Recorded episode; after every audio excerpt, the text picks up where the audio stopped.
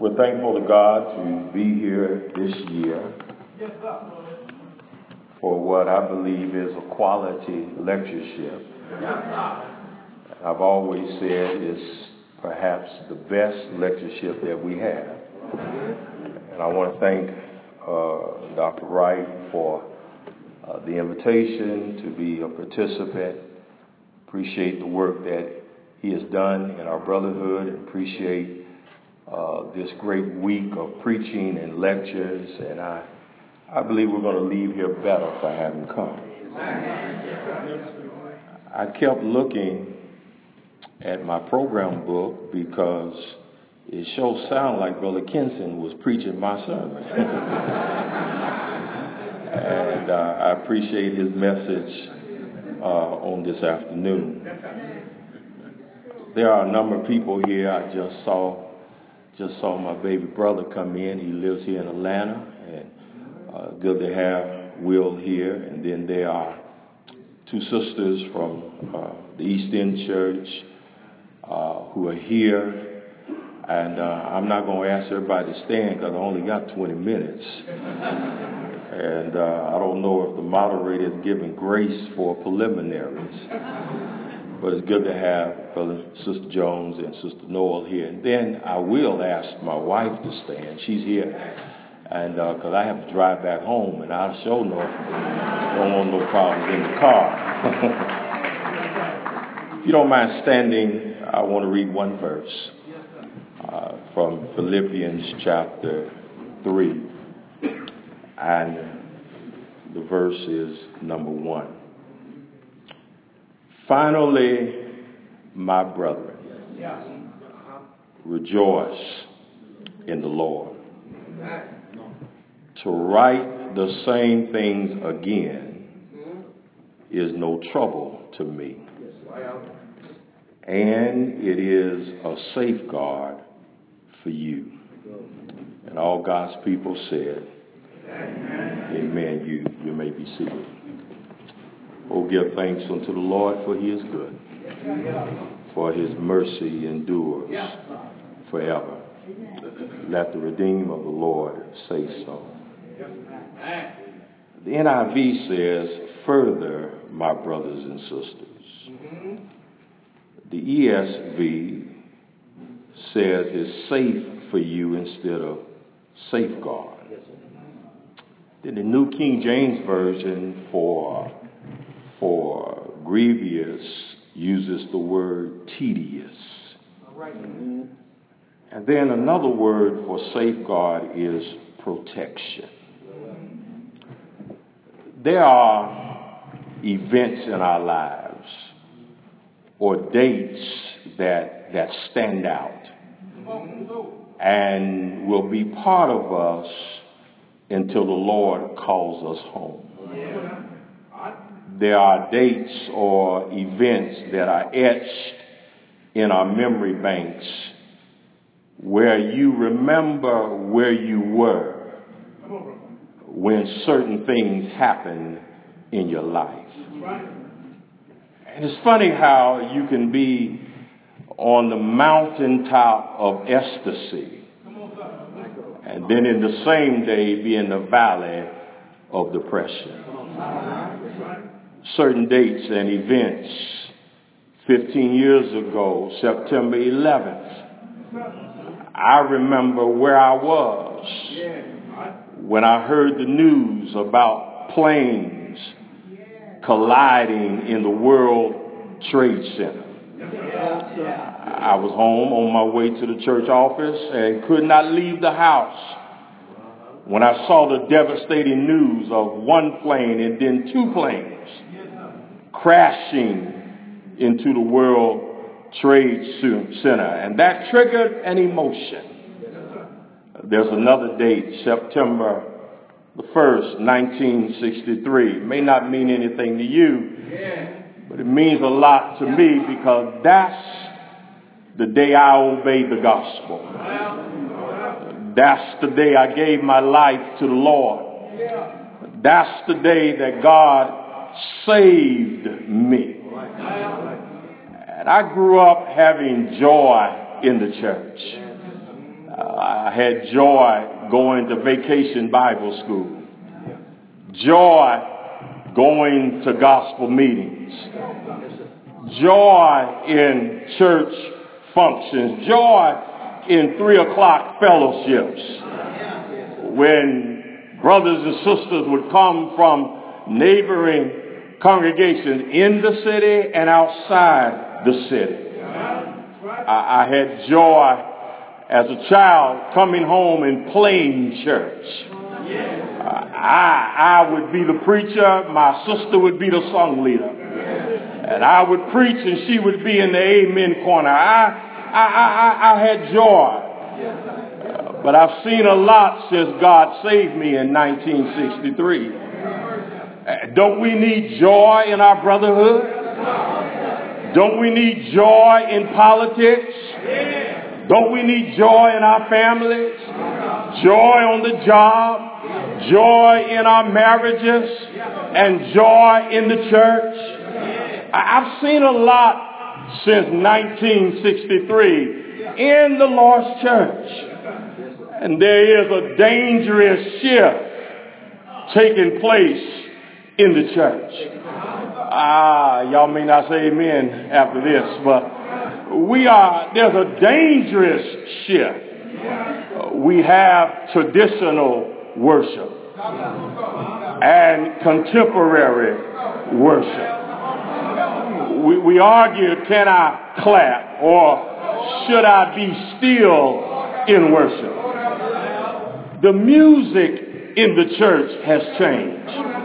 And we have music, it's a cappella music. But the music in the church has changed. We have gone from the sacred to the secular. As some of our songs sound just like rhythm and blues songs. We just changed the lyric and put Jesus in every other verse.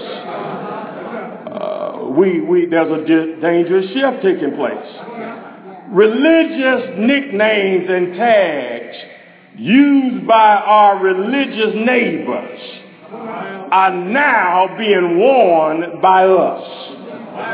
And we're not wearing them in jest. We're not teasing when we use these names. I, I said there's a dangerous shift taking place. We have praise police when we ought to be giving praise reports. Some of us are too holy to holler, too sophisticated to say amen, too archaic to claim redemption, too theological to discuss justification. Some of us feel it's too denominational to study sanctification. Or it's boring to talk about glorification. But I came to say this afternoon, I am saved, I am being saved, and I will be saved. And when I say I am saved, that, that means God justified me. When I say I am being saved, God is sanctifying me. And when I say I will be saved, God will glorify me. And we spend all the time talking about this and talking about that. And we, how, how much time do we talk about being adopted by God? Being redeemed by the blood of Jesus Christ. And this dangerous shift that's taking place in the church is taking place because we're not spending enough time talking about what really matters. I came to say I, I, I have been saved. I am being saved. And I will be saved. Our focus ought to be joy in our salvation. In, in this one verse, I see Paul talking about a condition of joy, a position of joy, and then a disposition of joy being biblical students of the word and trying to expositor, expositate the text, Acts 16 gives us the history of the church at Philippi. Paul was on his second missionary journey. He and Barnabas had split. Barnabas took John Mark and Paul took Silas. And then Paul received a vision from a man from Macedonia. And that man said, come over and help us. I came to say ain't nothing wrong with asking for help every now and then. Come over and help us. To make a long story short, Paul and Silas traveled to Philippi. They could not find a synagogue because in biblical time you had to have at least 10 men to, have, to form a synagogue. And there were not 10 men in Philippi. So they went by the riverside on the Sabbath day. Found a woman by the name of Lydia, a seller of purple. God opened her heart. She obeyed the gospel. That was the beginning of the church at Philippi. Later we find Paul and Silas in jail. And at midnight, an earthquake shakes open the prison doors.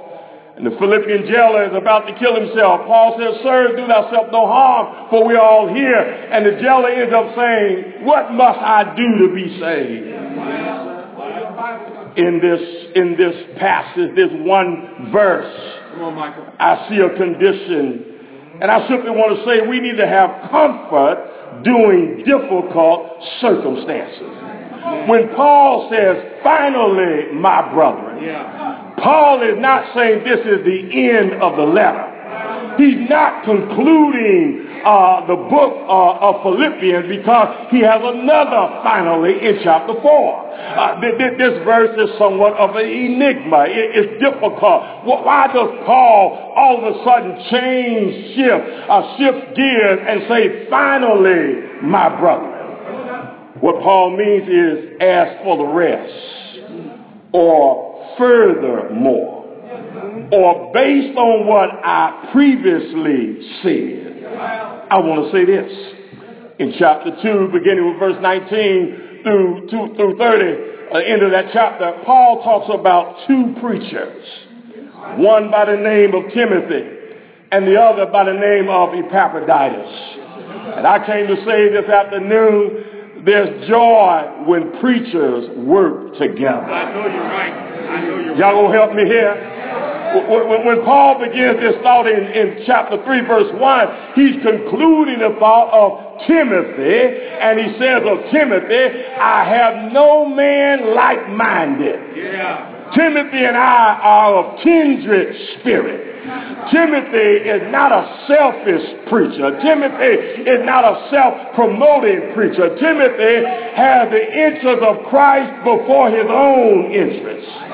And Paul said, I can't say that about everybody, but I can say it about Timothy. Y'all gonna help me here? And and what he says about Timothy is he has a genuine interest in the Lord. He seeks the things of Christ rather than himself.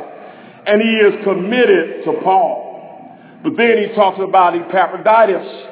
And he says Epaphroditus is my brother. He's a brother. And I came to say this afternoon, it does not matter where you worship. It does not matter what state you're in. If you are a member of the church of Christ, we family. Y'all gonna help me with this? You may be cross town, you may be cross state, but what happens there ought to bother you here. What happens here ought to bother you there. We are family. And there's something I learned about family. Uh, what, what happens in the house ought to stay in the house. I, I, I'm the big brother. I, I'm the oldest of four. And, and, and when, when, when my sister, while under me was coming, if somebody bothered my sister, she could come and tell her big brother. I, I think we ought to have one another's back instead of sticking a knife.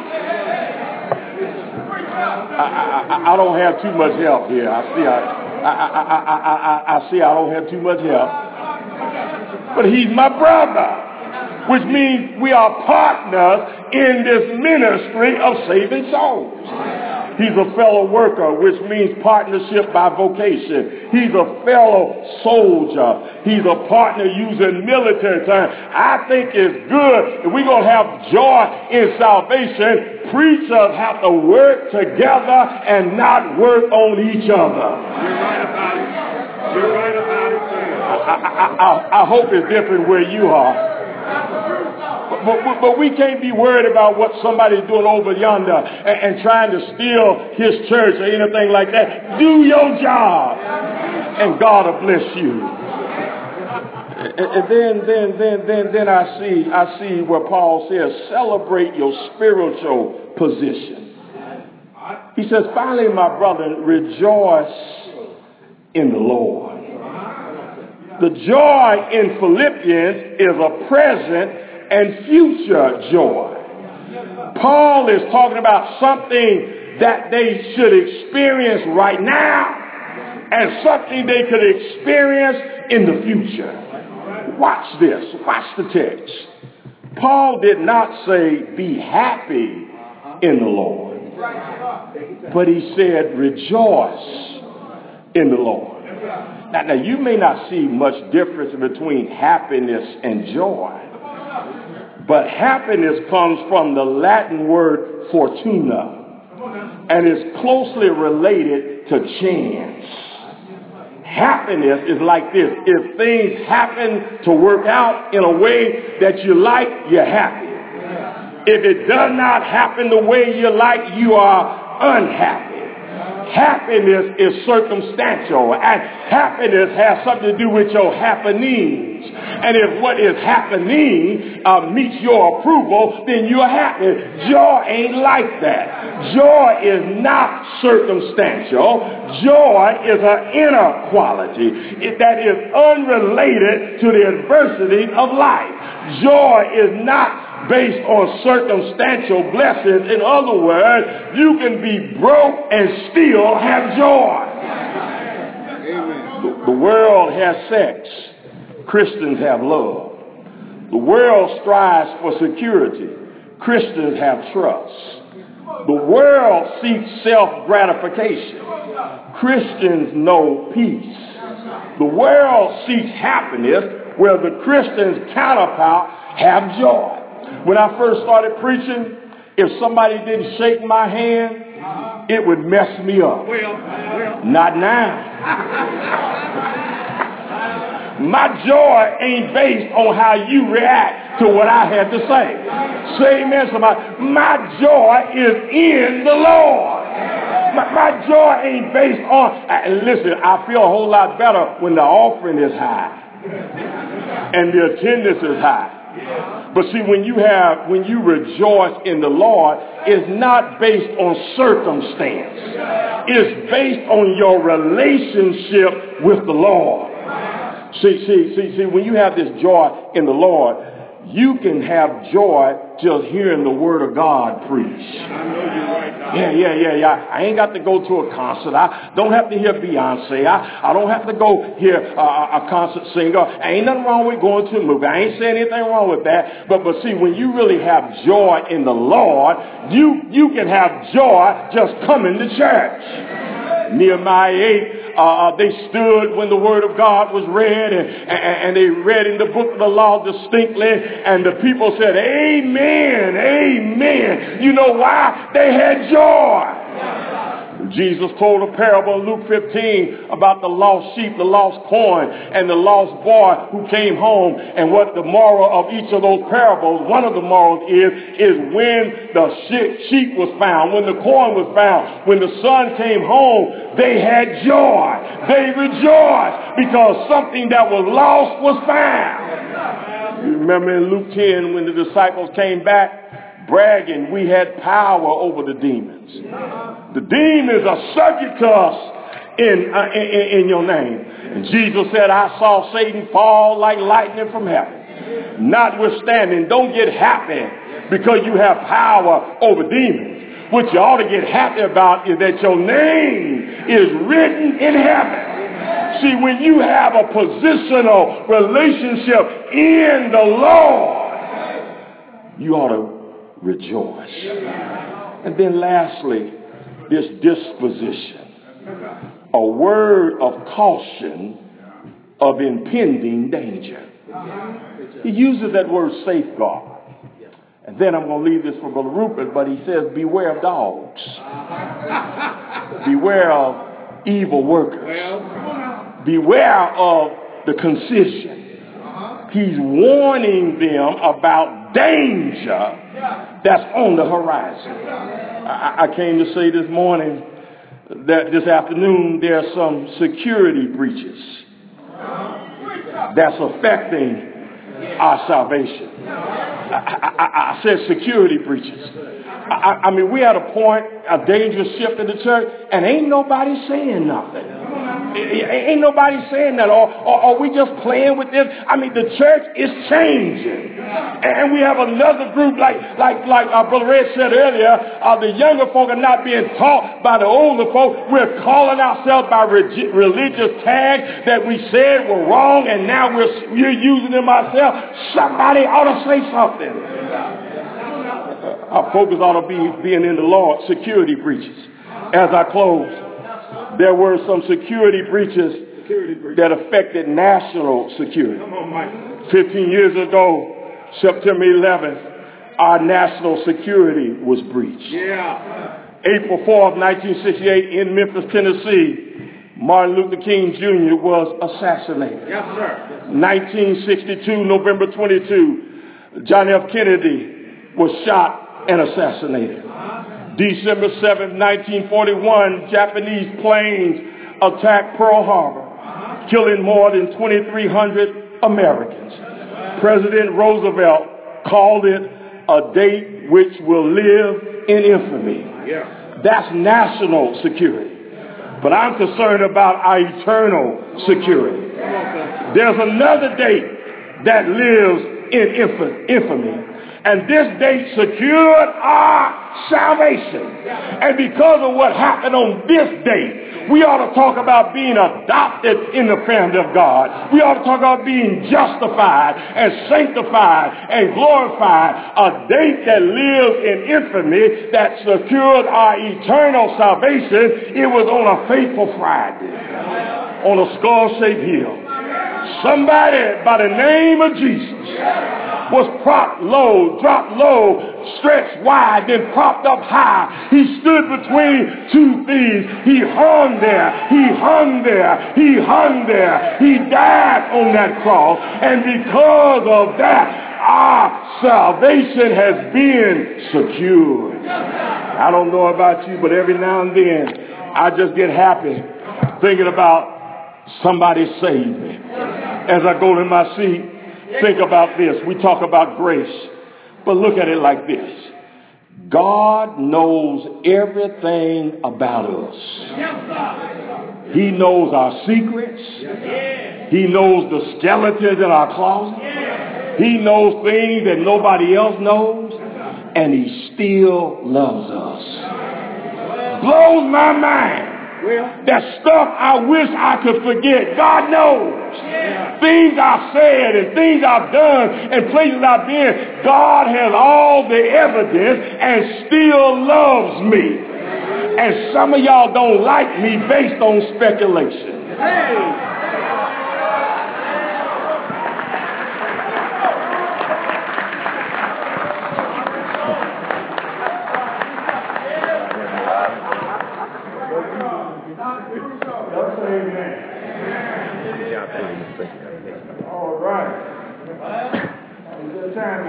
now, John Sean.